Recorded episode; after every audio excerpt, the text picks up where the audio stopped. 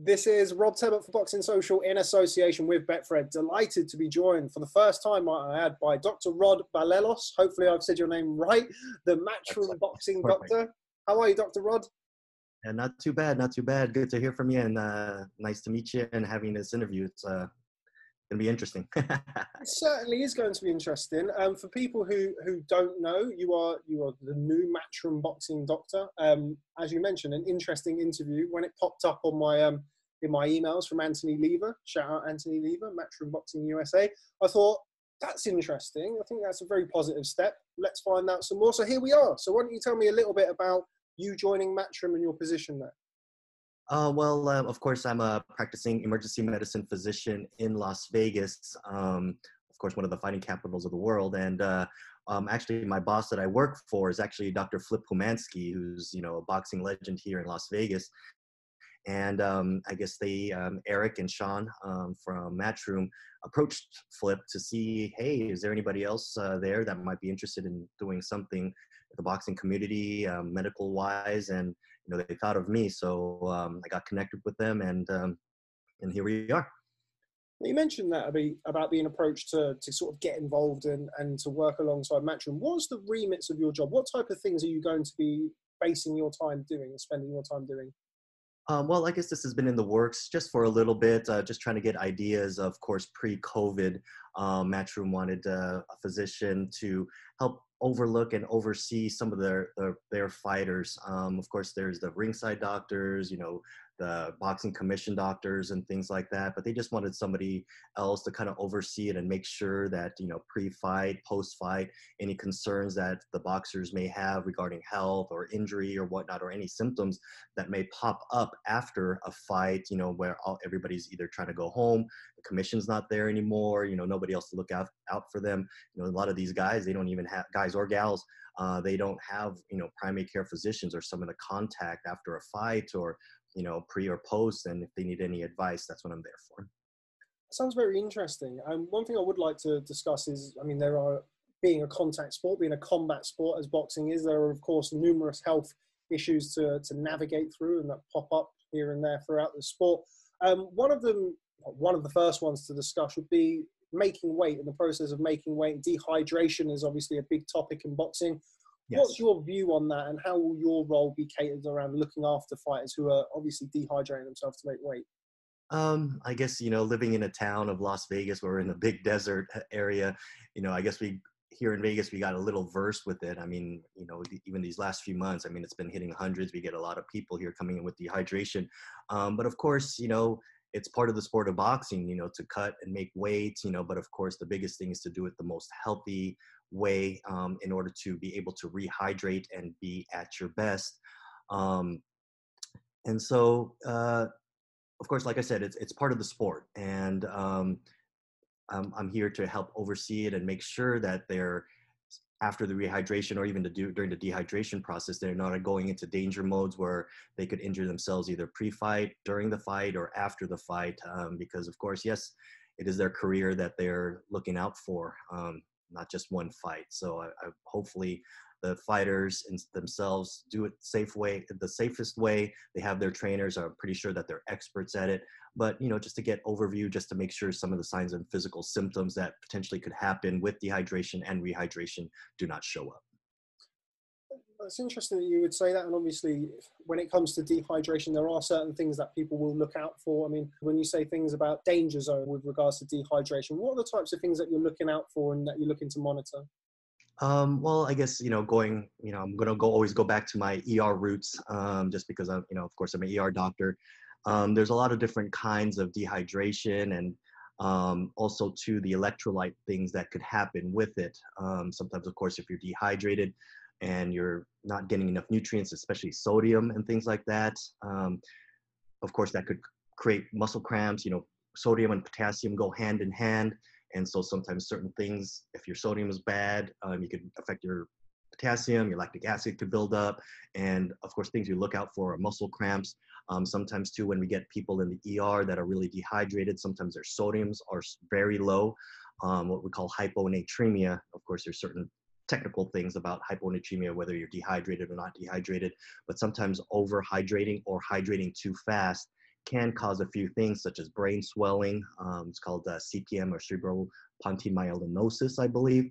And you got to monitor for those type of things so they don't get dizzy, they don't get brain swelling, which of course, doing it right after, you know, you know, making weight, rehydrating yourself too quickly, and then going to a fight where you're not tip top um, neurologically, that could of course um, spell danger.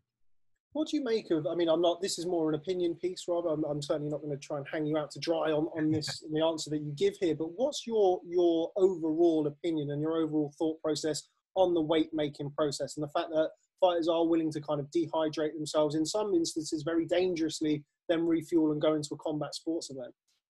Um, of course, from a medical standpoint um, and being very conservative um, the way I practice and how I uh, view patients and see and disposition them.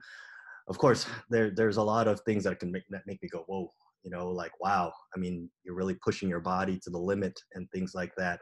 Um, of course, me not being a boxer trainer uh, specifically, where they do this on a you know fight by fight basis and a, a long career. Um, of course, I'm not the most versed to say how they do it, but of course, it's going to be a learning experience on both sides to to get more the nuances and make sure that some of these nuances that they're doing and try to perform to get their fighter ready. Um, learning, it's going to be a big learning curve, um, but also, you know, make sure that there are certain things that to look out for that. So like, yeah, maybe you want might want to rethink that one of the things, the final question on um, the weight making process and dehydration. One of the things that we're often hearing from um, from fighters is that they've outgrown the weight, or they've done too many weight cuts, and their body physically cannot make the weight anymore. What sort of thing causes that in a fighter, and, and what are the potential long term effects of a fighter boiling themselves down and expanding, and boiling themselves down and expanding again? Yeah, um, of course, that's a very difficult question, um, but I kind of uh, it's almost kind of uh, to explain it a little bit. Maybe it's almost kind of like your body tolerance.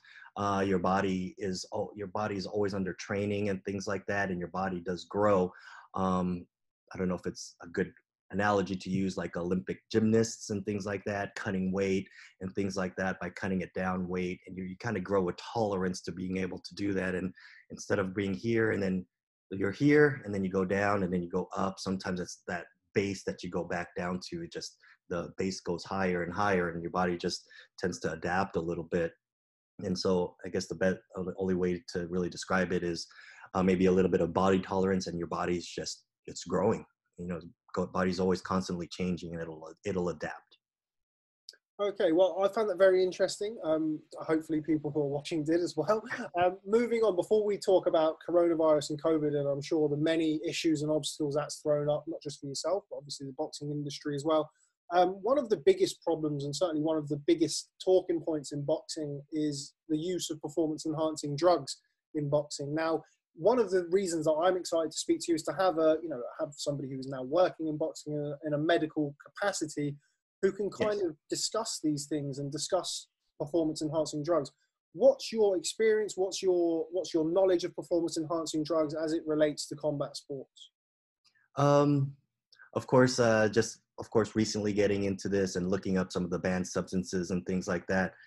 Um, one of the big things I'm like, wow. I mean, there are a lot of things, like even some little things that you wouldn't even think of that could potentially be banned. Um, like, of course, uh, one of the medication that we use all the time in the emergency department is Toradol, and it's a great non non narcotic pain medication, which really works great for kidney stones and bone pain and things like that. But uh, um, certain of those things, I'm this. It's it's a huge list, and um, of course, I see it could be problems in a lot of sports, especially the combat sports, and it with the unfair advantage and of course combat sports risk of hurting somebody else it's not fair fighting and uh, you just got to make sure that follow the rules and uh, make sure none of the even the things you would think of that could uh, be okay to use you know a lot of these things go into metabolites and you don't want to create false false positives and things like that because it does affect a fighter's career and the reputation as well with regards to um, performance enhancing drugs moving forward, I mean, contamination is, is one of the big issues, and, and, certainly it's, it's not uncommon for us to, to see a fighter fail a test and then claim contamination.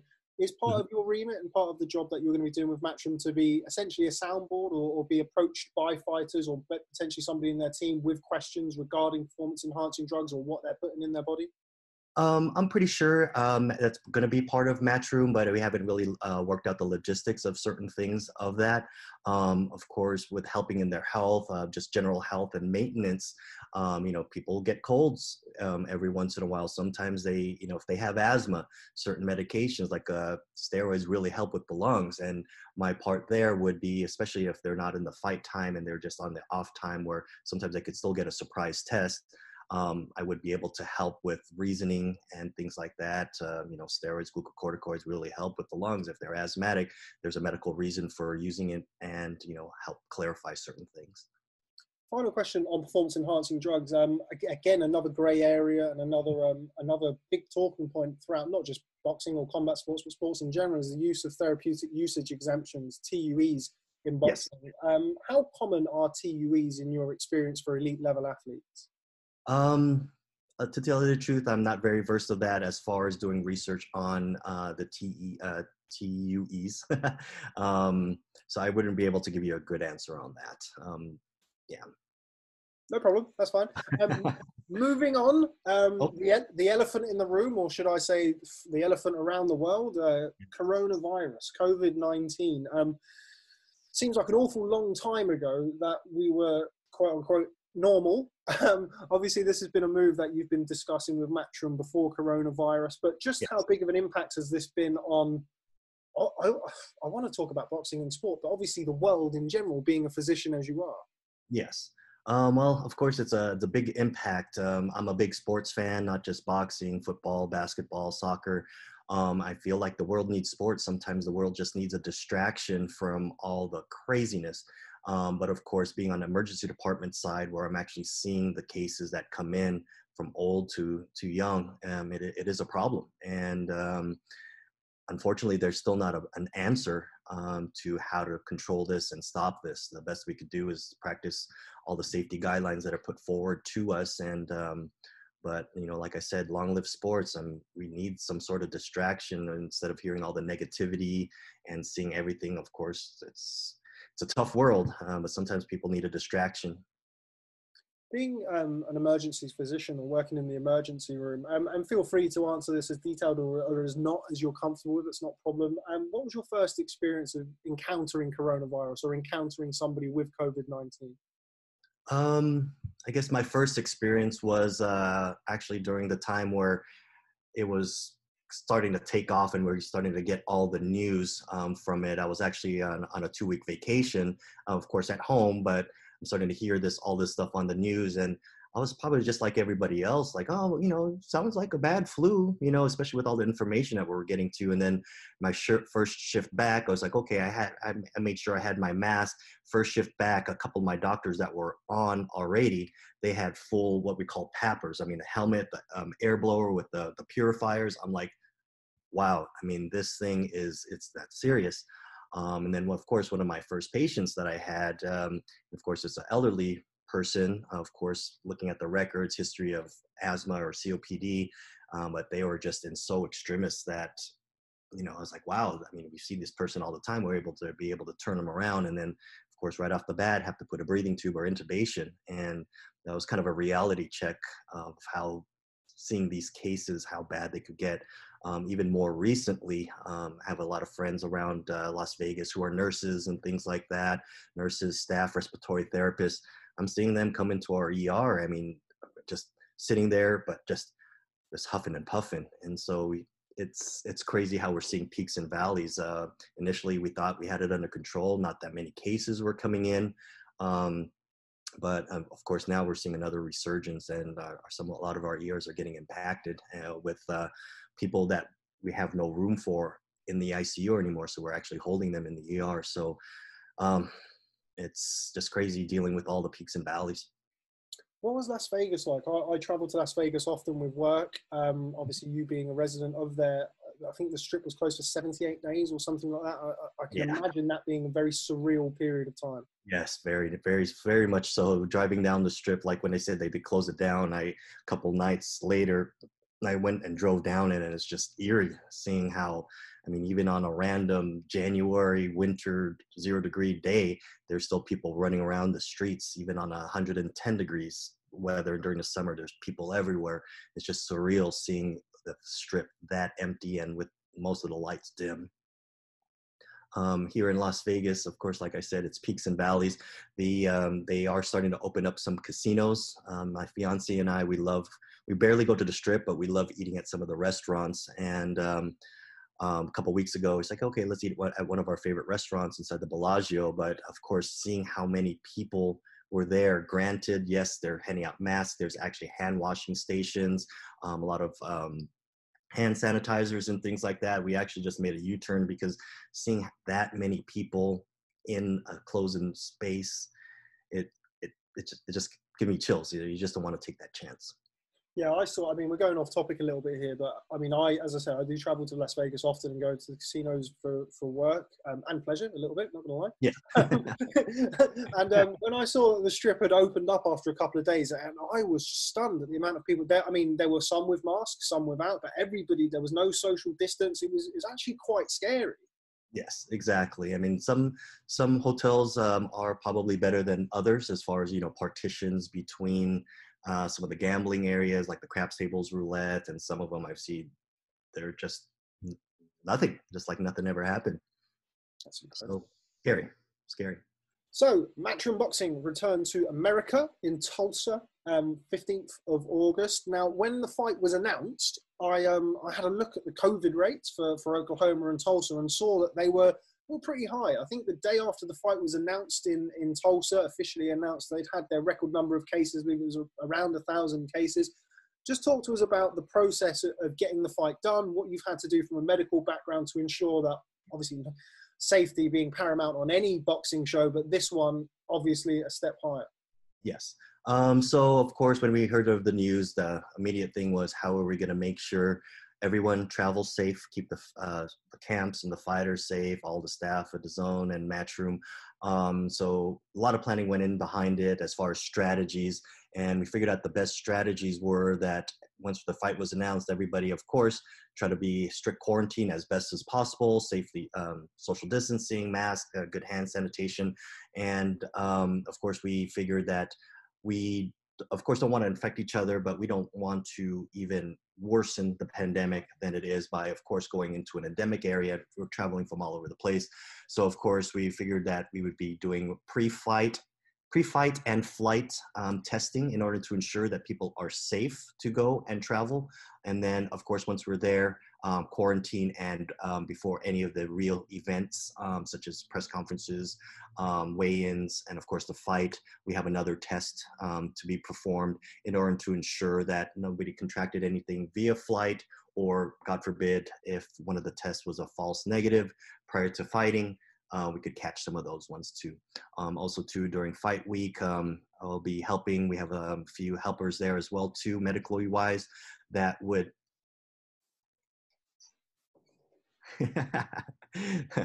few uh, helpers otherwise there medical wise that even if after testing we'll be checking on them taking temperatures making sure that they don't develop symptoms um, in order to just like i said keep everyone safe uh, make sure we don't infect anybody else god forbid if we're an asymptomatic carrier and of course do not contribute anything at all to the worsening of the pandemic that's very, very in depth and very detailed, which is obviously what we're what we're looking for in these kind of very, very uncertain times. Um, yes. you, you touched upon something there which has caused a lot of consternation among some of the top ranked shows that returned in Las Vegas, and that is of, of false negatives, false positives. We've seen fighters test negative in one moment and then positive the next, but then as soon as they come out of the bubble, they're negative again. What yes. causes that? Um, of course, uh, I always like to say that in medicine, there's no 100% or 0%. There's no real test um, that will be 100%. Um, certain CAT scans, heart catheterizations, and there's always still a margin of error. With regards to the testing, um, of course, each test has an endemic, um, I, I want to say fault, but um, every every test, yeah, I guess everything every test would have some sort of fault um, like I said, not everything's 100% during, say, oral, um, so there's oral swabs that are there, but if you ate or drank or smoked a cigarette right before, of course, it could alter some of the DNA and um, have a false negative. Um, sometimes false positives can happen because who knows, you might have a different respiratory virus um, because this is SARS CoV 2. There could uh, be other ones that it could potentially cross react with the reagent and unfortunately give you a false positive for COVID. Um, unfortunately, our nasal passages, they are breeding grounds um, for a lot of bacteria and viruses. I don't know if you heard of staph infection. Sometimes we, we mm. swab noses and you just happen to have be colonized with staph in the nose. And so other things in cross reactivity, um, of course, there's always user error. Um, the person doing the test may not go back into the area that you you need to get. Um, sometimes, I guess, an example is strep throat. You know for sure they have strep throat, but if you just didn't swab the right area, you can still have a negative result. Um, so there's a lot of different nuances that could create either a false positive or false negative. And um, of course, that's why we, we're just going to keep constantly checking up on everybody, making sure they don't develop any symptoms, and of course, um, doing a double test just to try to catch as much as possible. Like I said, nothing is 100%, unfortunately, but we're going to do our best to make sure the safety of everybody involved. I think that's fair to say. I mean, a lot of people over here have been kind of even for all the best will in the world, predicting anything with regards to the COVID or, or coronavirus is, is impossible at the best of times. But obviously, nothing, as you say, is 100% in medicine.